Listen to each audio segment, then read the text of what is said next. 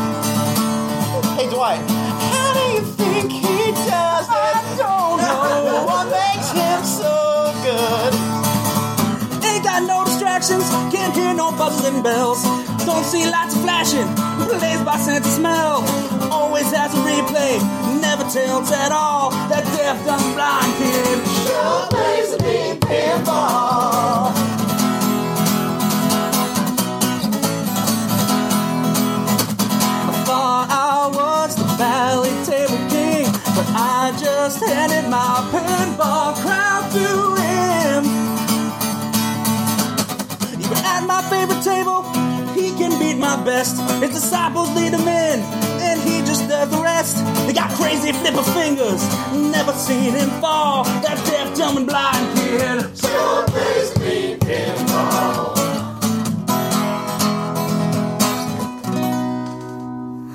That was likely. that was probably live only. That probably won't make it to the podcast. So I hope you guys what? Why not? Uh, coming up next, last month this fellow regaled us with some excellent metal songs, despite his opinion of them.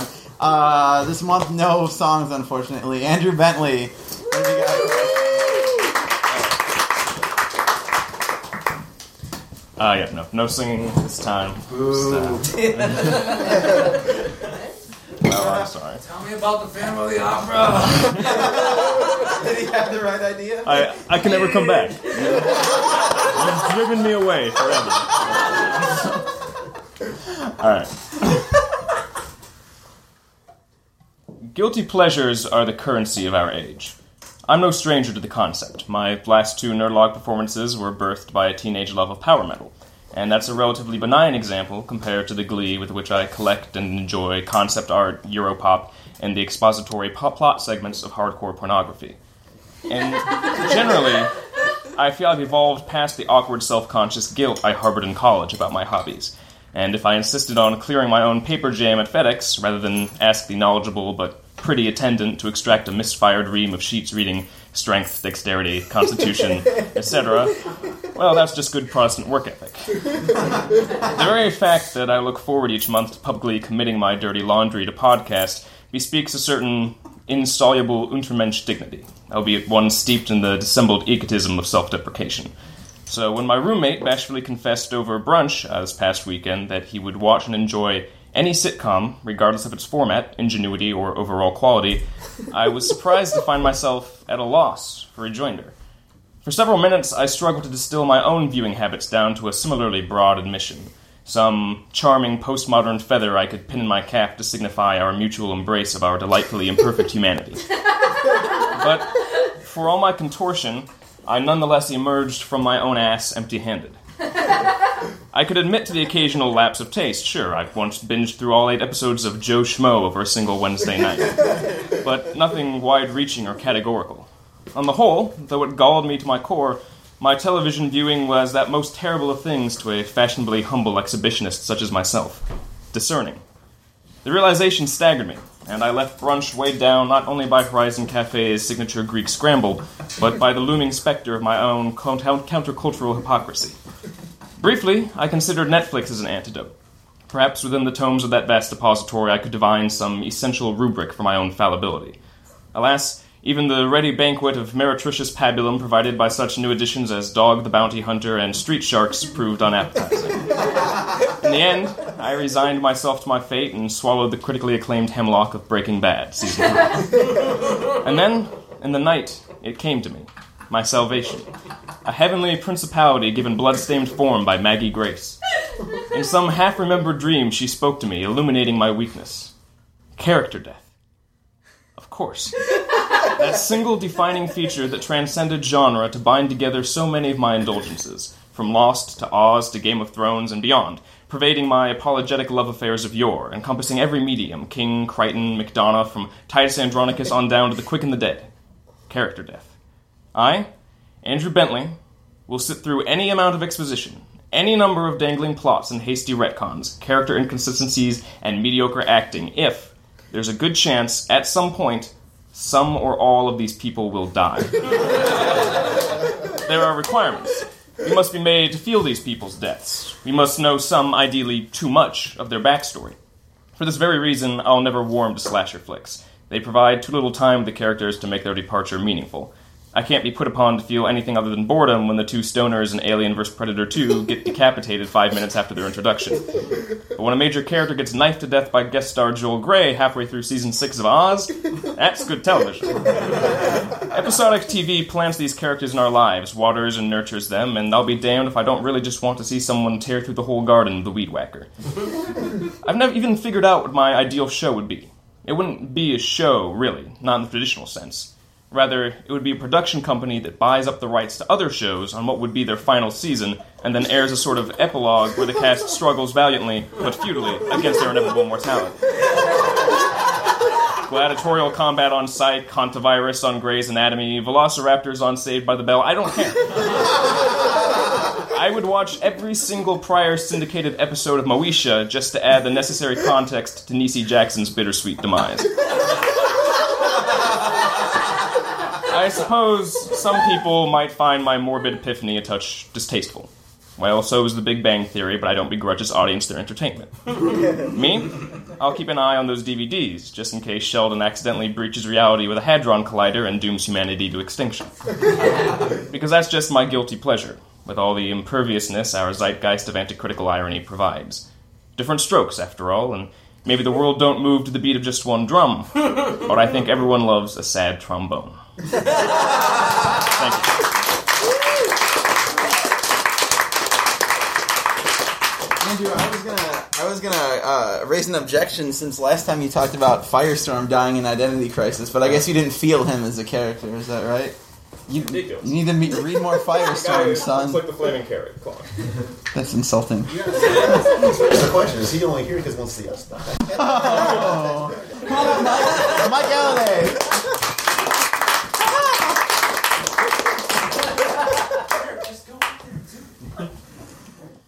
All right, so I'm pretty sure we all have had like interesting experiences at stores. Now, I for three years worked at an electronics chain store, which I won't name, but let's just say you made premium purchases there. um, I ran into some some very interesting people, and I want to tell you about a few of them. So one day I was working in the MP3 department, and this guy comes over. He's wearing like his velour tracksuit, tank top, slick back hair. It's all right, guy. We're talking. He's like asking me about MP3 players and stuff, and then I noticed one thing about him. There's this mole on his neck with two extraordinarily long hairs sticking out of it. they had to be at least a foot and a half long. So it became a conversation between me and his mole. And I just had to watch the thing so I because he would like turn and it would like float out. And I'm like, do not touch me with that shit. And and I, I I just had to try to maneuver around his hair as he talked, and I talked about iPods and stuff. And it, long story short, eventually he left, but I was just I froked the fuck out about that long ass hair of his. In my face the whole time. And another one, there was this girl and her mom, and they were talking about iPods again. And her mom goes, "So how does an iPod work?" And she says in the most unbelievably ghetto thing. She goes, "You put the iPad in the computer and put and it suck the music out." and and and see the thing about like essentially she's right, but I, I kind of sat there dumbfounded I'm like, yeah, that, shit. that, that's yeah, that's it. I mean, that's about all I can really say about that. Third, there was this guy. I was over in the music department this time, and he was this Spanish guy had a really thick accent, and he came up to me. He's like, "Excuse me, do you have the music for the?" Couldn't catch what he was saying. It happened two more times. The fourth time he says, "He's like, do you have the music for the uh, the the strippers?" And I'm, like, like, huh? Because I, you know, obviously didn't say that. But he's like, the strippers, you know, the strippers? I'm like, yeah, you do. I, I know strippers, okay? Yeah, I know strippers. but I'm like, yeah, you looking for like something fast or something slow? And he's like, something fast, something fast. I'm like, okay, uh, you probably want to check out the R&B stuff. Then I stop and I think, what if he's a stripper? What if I'm that guy who's telling a guy to get music to get naked to? I kind of stopped there. I'm like, I'm, I'm not helping out anymore because I don't want this guy to be like, yeah, that dude told me the right stuff to shake my wang to.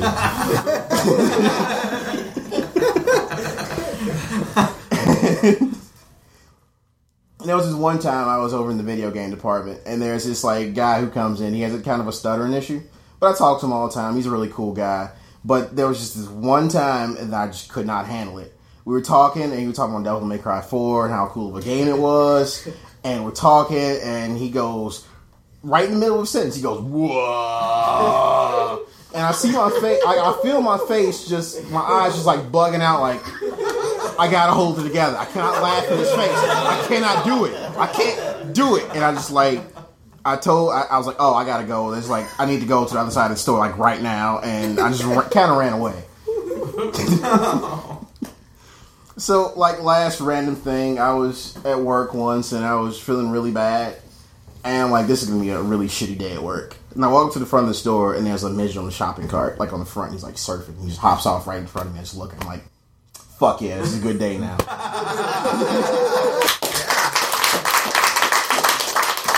Thank you, Myke. Okay, all right. You know what? I have a story along those lines, so I'll go ahead and tell one. But I, I, I do, I do want to say, I do want to say, I went into the store Myke works at once. I won't say the name either, but uh, this was the day that a new Bruce Springsteen album came out. You guys know how I feel about Bruce Springsteen. they didn't have it out on the racks, and I asked the girl in the music department if they had the new Bruce Springsteen album, and she looks at me and she goes, "Who is that?" Have fired her ass immediately and made it so she could never work again in anything relating to pop culture. That blows my fucking mind. Like, okay, I'm not so ignorant as to think that everyone should know the things I like, but if you sell music for a living and you've never heard of Bruce Springsteen, you fail at everything. Jesus Christ. Okay. Okay, so I mentioned earlier I used to own a shop. It was a comic book shop. Uh, I was gonna tell this at Challengers, but we just didn't have time. So I, I've kind of put together uh, a story about my favorite, in quotes, customers as well. Uh, and running the shop, I found that there tended to be an inverse relationship between the amount of merchandise the customer bought and how annoying I found them. And it wasn't like the two weren't necessarily related. It was just that the people that you wanted to hang out with were the ones who would come in and they had something to do, but they would stop in, get their book, say a few things, and then leave. And you'd be like, oh, that guy's cool. I'd, I'd hang out with him. But the people who have nothing going on that come in and spend five hours there and don't buy a thing and aren't really super good at conversation just start to wear on you after a while. And like some of them I, I felt bad for, and like I understand, you know, you need a social outlet. But some of them push just a little too far, and you really have to set your boundaries. So I'm going to tell you about three of the boundary setting people. uh, so this first guy, I don't know his name, but I'm going to call him Logan because he's named after an obsession with uh, what I assume is either his favorite or his least favorite movie of all time. he would come in sporadically throughout the time we owned the shop. Like the first time we met him was like our second day too, which this was a real bad introduction to the comic book business. And he never bought anything ever in the four and a half years we were there. But he would come in and get this real intense look in his eyes, and he would go, "Do you guys have the Logan's Run adaptation from Marvel Comics?" And the first time he came in, I'm like, "Yeah, I'm pretty sure I saw that. Let me get it for you." I thought, "Cool, this is an easy sale." And he he takes it out, and you know it's in the bag and board, and he opens it, and he like he turns to a certain page, and like he points at something in there, and he's like, "I had a dream about this last night. Thank you." And he hands it to me, and then he leaves. And he did that. He did that like four or five times. And at the third time on, we just told him we didn't have it anymore. No one ever bought the comic, but I, I didn't care to. I didn't care to hear about his dreams any longer. I eventually, like a few years after this first happened, I saw him working at the local Red Lobster as a busboy, and uh, that was very strange to see him in that environment and not in an environment where he was weirding me the fuck out. Um, so that that's my friend Logan. Uh, number two, we're gonna call sweat shorts for obvious because he, he always looked like he was in the middle of doing laundry, but which is fine except there weren't any laundromats really nearby. Like there was one a mile away, but I could tell by his physique he wasn't walking a mile away. Certainly not with baskets of clothes. Listen, okay, and I know how I look, but trust me, this guy wasn't walking anywhere, and he didn't even have pockets on his sweatshorts. How could he pay for the laundry? But he he was the customer who like he felt that he had to test my knowledge, which we had a lot of those. But most of them, like, if you passed the test, they would buy something. He never bought anything. He would just come in and, like, quiz me. And one day he decided to bring up the original Spider Man Clone Saga, which, if you guys didn't know there was one before the one in the 90s, I didn't either. But he decided to educate me. And so he, I'm, I'm sitting there. This is right around the time Spider Man 3 came out. And he goes, Oh, so you read the original Clone Saga, right?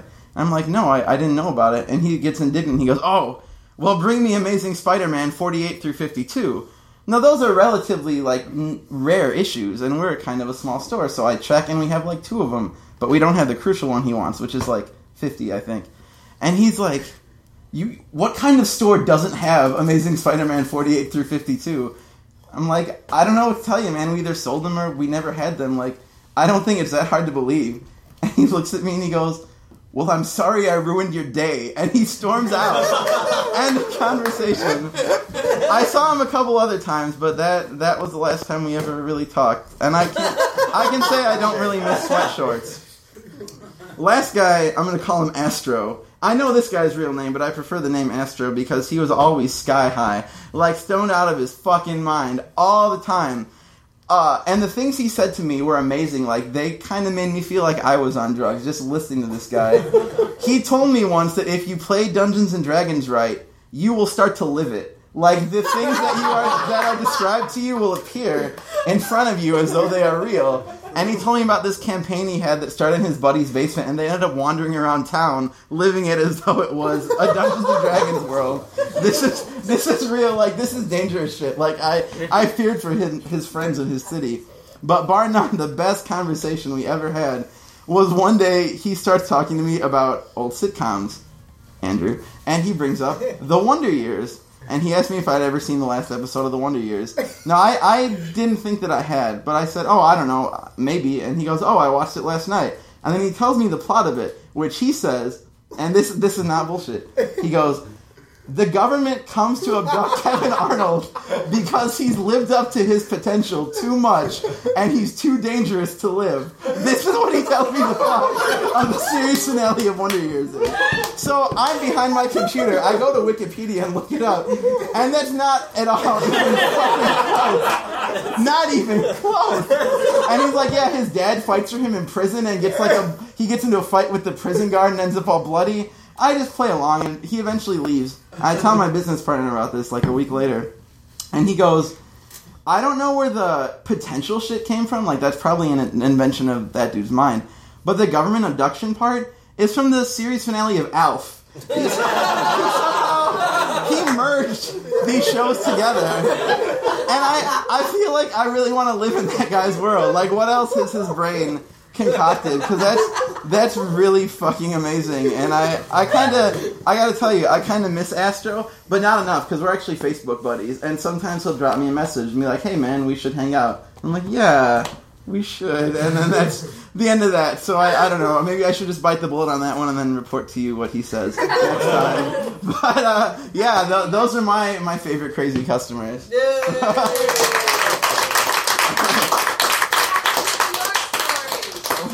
Have him come here. Um, that might. Oh, that would be something. I'd have to drive him up here. I don't think he's allowed to drive. Hey. um, all right, we got one more story. I think. Does anyone else want to go before we close it? You actually kind of rattled one loose there. Yeah, Jon Lester. Um, all right, so last time at Challengers, Ed came up and I said he was a lawyer, and a lot of people booed. If I say John is a forensic accountant, are we gonna? Great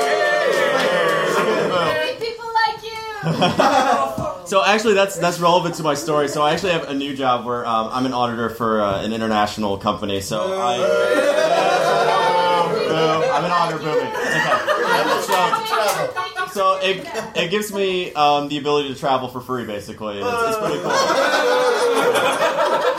You know, if you do have your percent, I'm gonna stretch this one out. Anyway, um, so but I travel with other auditors, obviously, and um, among auditors, nerdiness is not a common trait. Um, if any of you had any business major friends, you know, I was an accounting major. You may know that a lot of them were in fraternities, the social fraternities and social sororities, which nothing is wrong with that, except many of them fit the worst stereotypes you can possibly think of, like ogre yelling nerds in, in nerds. Like it's kind of close to that sometimes. But I travel with these people exclusively, and I leave for about a month uh, at a time. So I was just in the Ukraine for a month, and I came up with the five nerdy things that I said there that got me. Uh, I'll go in increasing order of blank stares and looks of disapproval that I got.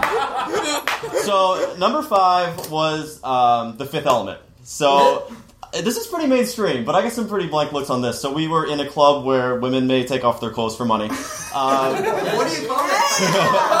uh, so I have no interest in this, um, but you know my coworkers did, and it was late, and whatever. So I decided to go and keep an eye on that.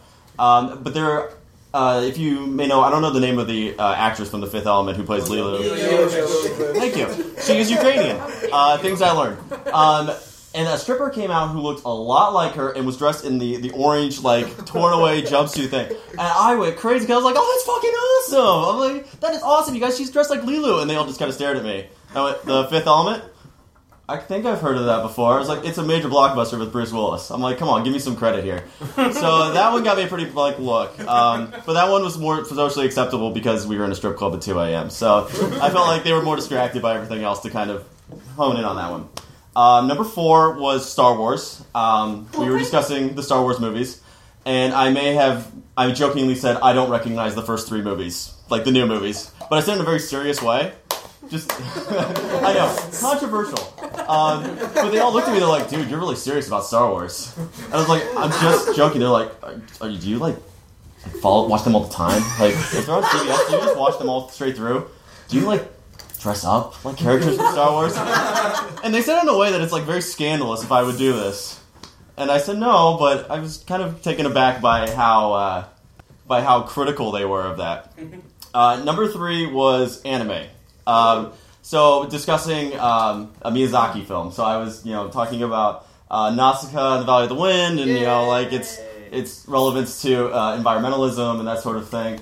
And I didn't realize until I was about five minutes into this monologue, which I realized I was having, um, that I realized the stares I was getting, and the uh, again questions of, do you go to comic cons? You dress up like these people? And I'm like, no, but I mean, what's wrong with that? I'm like, have you gone to a comic con? People are awesome when they dress up like that. so um, number two was um, Pokemon. Uh, so. Um, my, my lovely husband posted on my wall because I was gone on Valentine's Day. So uh, posted uh, um, Valentine on my wall that is uh, it's a picture of a Pokeball and it says um, "You've captured my heart," or, or "I captured your heart. Your heart has been transferred to Bill's PC." I loved it. It was great. And so I wanted to show them that, and I wanted to show my coworkers, and they go, "Is that a Pokemon reference?" yeah. Why do you know anything about Pokemon? They're like, "Aren't you kind of old for Pokemon?" And I'm like, "Well, I was what, like 10 when it came to US?" And I'm like, "Is that really that big a deal?" They're like, "Oh, we didn't do Pokemon. It's like only the nerds." Yeah, they recognize it because it's very ubiquitous in our culture. I think, uh, if you're especially of our age, but. The looks I got for being an adult gamer, uh, that was pretty brutal. And number one, and the reason I was reminded of the story was what Eric just said, was I made a Logan's Run joke.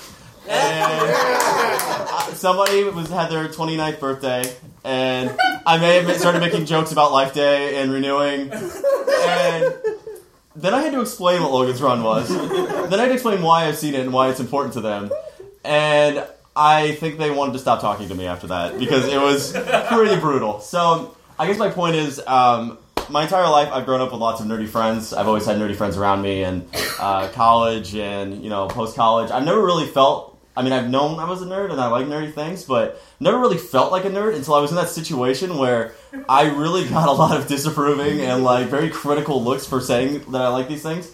And so, A, that's why it makes me appreciate my friends um, and my family a lot more for um, wanting to discuss these things.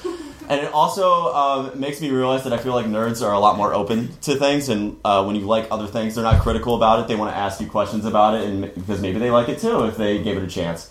So I just uh, want to say I think uh, it's pretty cool. So thank you.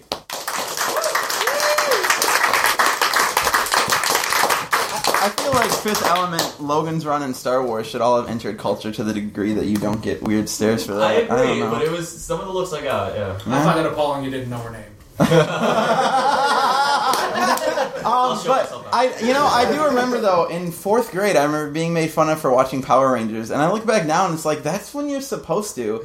Like the cool kids want you to grow up so fast when you're in grade school, but like why?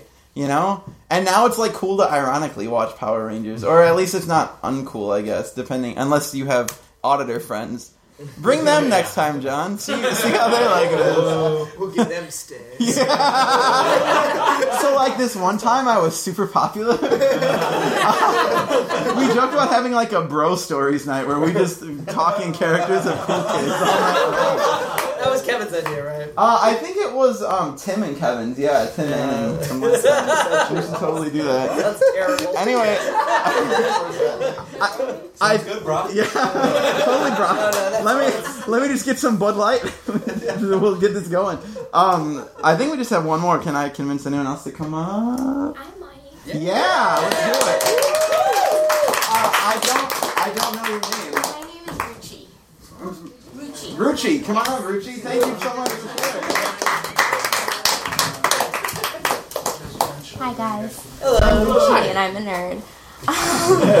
so, this story is about my first sexual experience. Sort of. Sort of. Um, I am Indian, and this means that my parents taught me two things. Um, two very important things. They're fundamental Indian values that every Indian girl has been taught growing up. Most of them. There's a couple liberal Indians that teach them other things, but um, number one of these two things is that interacting with boys will cause horrible things to happen. Um, God will unleash the full force of His fury on you. Uh, you'll get pregnant. Nobody will talk to you for the rest of your life. You know that sort of thing. Number two is that um, as an Indian, you will one day go to medical school and become a doctor. Also true. That's just gonna. So, um, growing up, I was pretty awkward. I'm still pretty awkward, but I feel like it's embraced a little bit more now. But, you know, when I was younger, I was not good with the boys, I guess.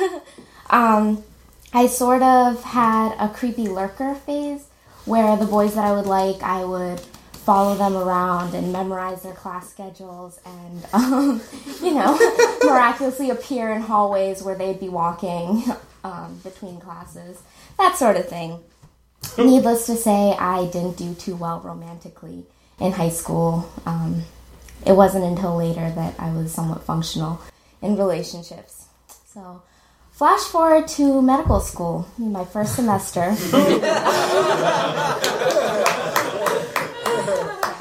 that happened.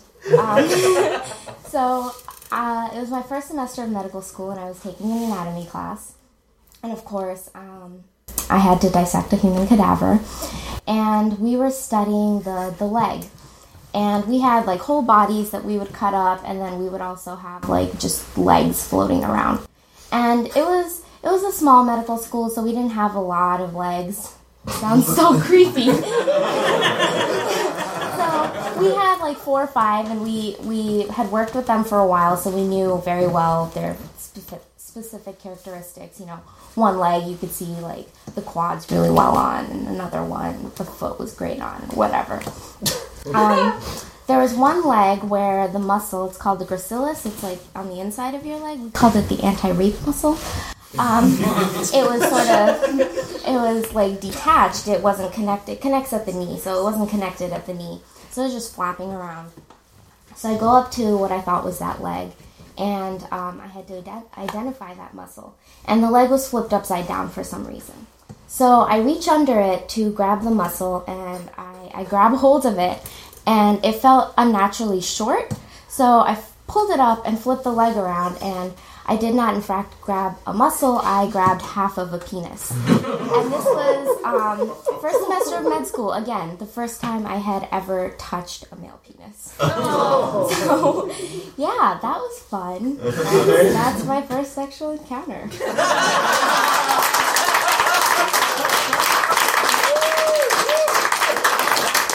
Okay, I think we're gonna close it out with one more story, and uh, then me and Dwight are gonna take it home. So, Shawn Boyle, everybody. I have a proposal for Andrew. Okay. Start a fan fiction blog where you properly end our beloved TV series. I,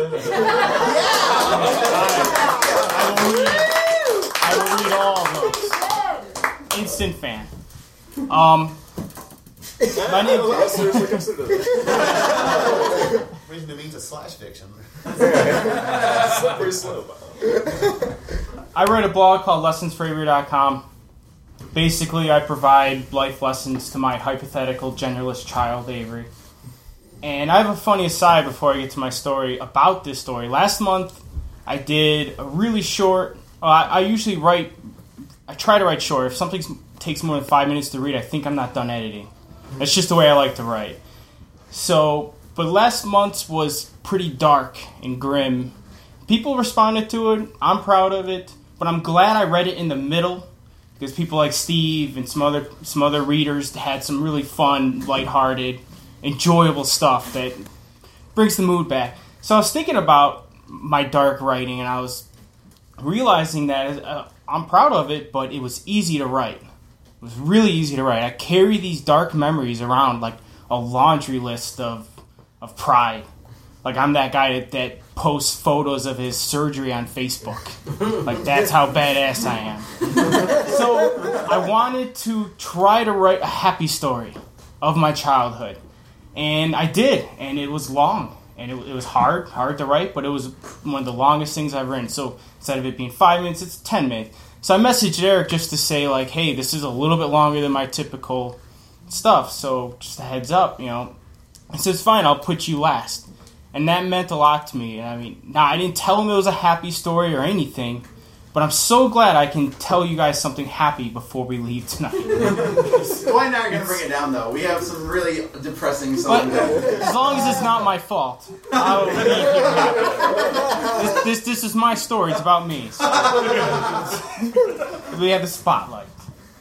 All right, so this story is called Camp Unknown. Hello, Avery. I love sharing stories about my childhood with you, and all too often I can only recall the darker and tragic fare of my past. I wonder if certain moments of an untarnished joy are like the rare diamonds of memories shaped by the miles of earth hiding it from sight. Thankfully, I've discovered one of these rare historical gems of my past, and the more I contemplate its meaning, the more I can see how it has influenced every good decision that I've ever made. I was 13 years old and on my way to my first and only summer camp. So far, far away from home and every familiar face I had ever known, this is the story of Camp Unknown. Camp was an immediate contrast to my everyday life. I'd been living in a household that had a kitchen filled with delicious snacks, sodas, and frozen pizzas. I was accustomed to eating at will and with king esque proportions. At camp, there was no food or sugary beverages excuse me, or sugary beverages available outside of the cafeteria's three meal schedule. I could no longer wash down a jumbo bag of chips with a two liter Mountain Dew and call that dinner. this change taught me the difference between wants and needs. Avery, let me be clear. A two liter Mountain Dew is not something you need. The best part of this dietary shock was discovering a new love in a thing they called water. There was this one special water fountain right outside of my cabin, and I would close my eyes, lean in close, purse my lips, and let it bestow my thirst with a blissful, brain freezing, hydrating love. I've never tasted a better fluid to this day. First loves never die. The next important discovery made at camp was in the form of a new social challenge. The simplicity of my childhood friendships was being eroded by the winds of popularity and puberty. This change of social climate presented a threatening possibility that all my friendships could easily go extinct. Camp was starkly different. You were a stranger among strangers, being offered an opportunity to be a genuine character with a fresh start. It was simple. Everybody was a friend by default, and there was no incentive to be an enemy. The strange part of the social setting is, I really can't remember most of these people. They became this fog of faceless friendly equals. So I may not remember their names or recognize them, recognize any of them if I saw them today. But I learned more about socializing from these nameless memories than any of my past or current local best mates. So two of these strangers stood out above the rest, and they will never be forgotten. One came from a five-minute conversation with my camp, with my cabin leader. He was probably in his early twenties and had a general purpose duty just to break up fistfights, tell us we're not evil for masturbating. not a bad message, but pretty weird. and most importantly, he had to make sure nobody dies or gets molested. I never had any one on one interaction with him until this one special day called the Hobby Fair. All the leaders were to present a hobby of their choice and we were supposed to pick something we had never tried before. Every table had a long line of kids figuring out what activity to try, except one. And I saw my cabin counselor sitting there beneath a sign Bible study. I thought, why would anybody choose to study the Bible? As a 13 year old, I sincerely didn't know that people chose religion as a fun way to spend their time. I was raised in a Catholic family, and I had been treating my, my birth faith like a chore. So I summoned the courage to approach him with my curiosity. I asked, Why would you want to do this on a Saturday? He said, I enjoy studying the Bible. It makes me happy. I replied, Has anybody signed up? He calmly states, None yet. I asked, What will you do if nobody does? He smiled warmly and responded, I will enjoy my Bible alone. From this conversation, a controversial question stuck to the back of my mind. Was he happy because he believed in a God? Or was he happy because he believed in his own choices? The answer to this question seemed so clear and implied for him, and very much the opposite for myself. This moment became one important piece of finding the faith in my own choices. With his inspired conviction, I firmly believe in my choice to sign up for soccer.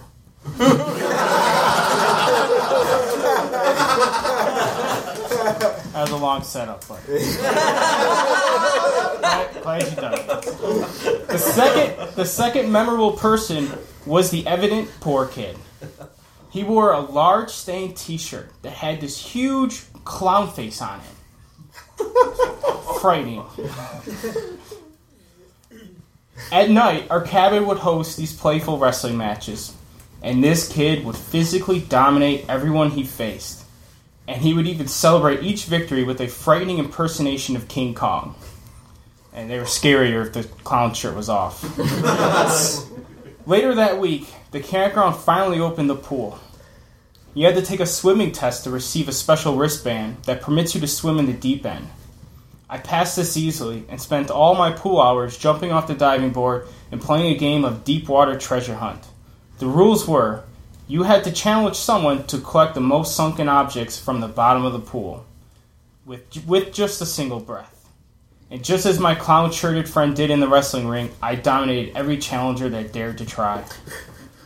One day, I saw my friend walking up to the diving board. He was wearing the proper wristband. And of course, he swims in his horrible clown shirt. He carefully shuffles to the end of the board, pinches his nose, and closes his eyes and leaps forward into the water. In theory, he was going to use the bottom and push himself towards the ladder.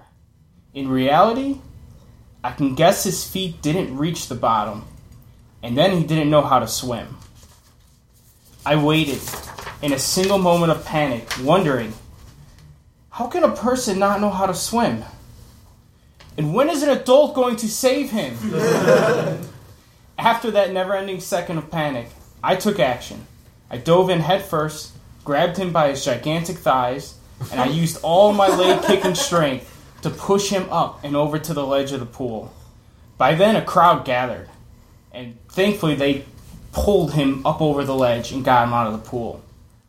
He coughed up a half gallon of pool water and managed to make a small joke of all this by saying, I knew I could do it. through, the culmination of these different events, I had discovered a belief system within myself.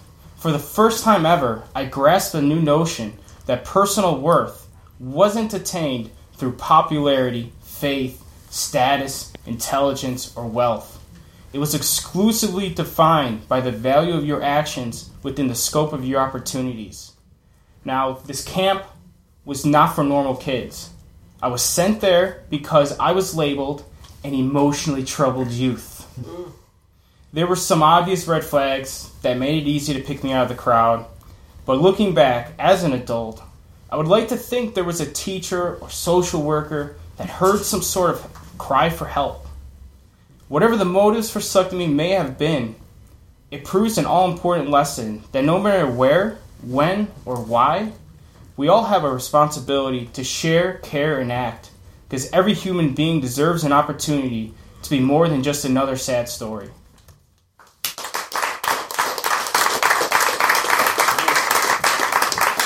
Just uh, a quick plug on uh, lessonsforavery.com. I've started two short form series, one called Role Models for Avery. I did one on Louis C.K. And then the other one is called Awkward Awkward Parenting. Just my own memories of awkward moments with my parents. And the first one just went live tonight. And it's about taking my mom to see Chasing Amy when I was 15 years old. A, a, a little homophobic mother, too. An extra dose of it. So, thank you. Yeah, Shawn. So uh, this is this is a song parody uh, that, that I wrote um, uh, about a year ago, and it's it's not exactly about nerd culture. Uh, it's about another subculture, and I will try to remember the lyrics as I play it. That'd be great, buddy. Thanks for the confidence. All right. Take it with him, Alex. Yeah, I will try.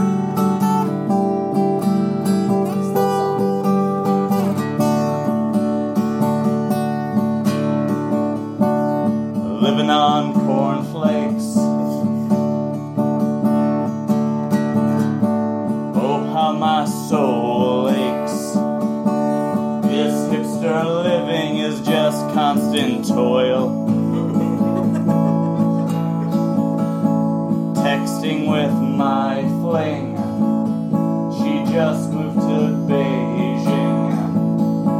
Smell the near empty fridge, everything's spoiled. Wasted away, wasted away again Blue Ribbon. Searching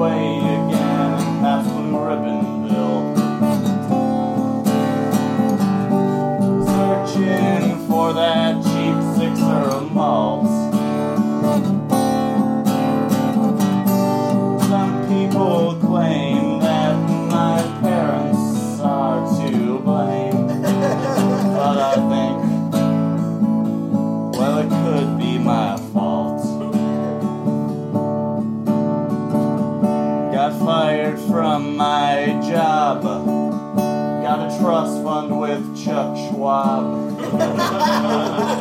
uh, everything's lame, and that's why I roam. Starting on the next bender, dressed in hobo chic splendor in misery I am alone.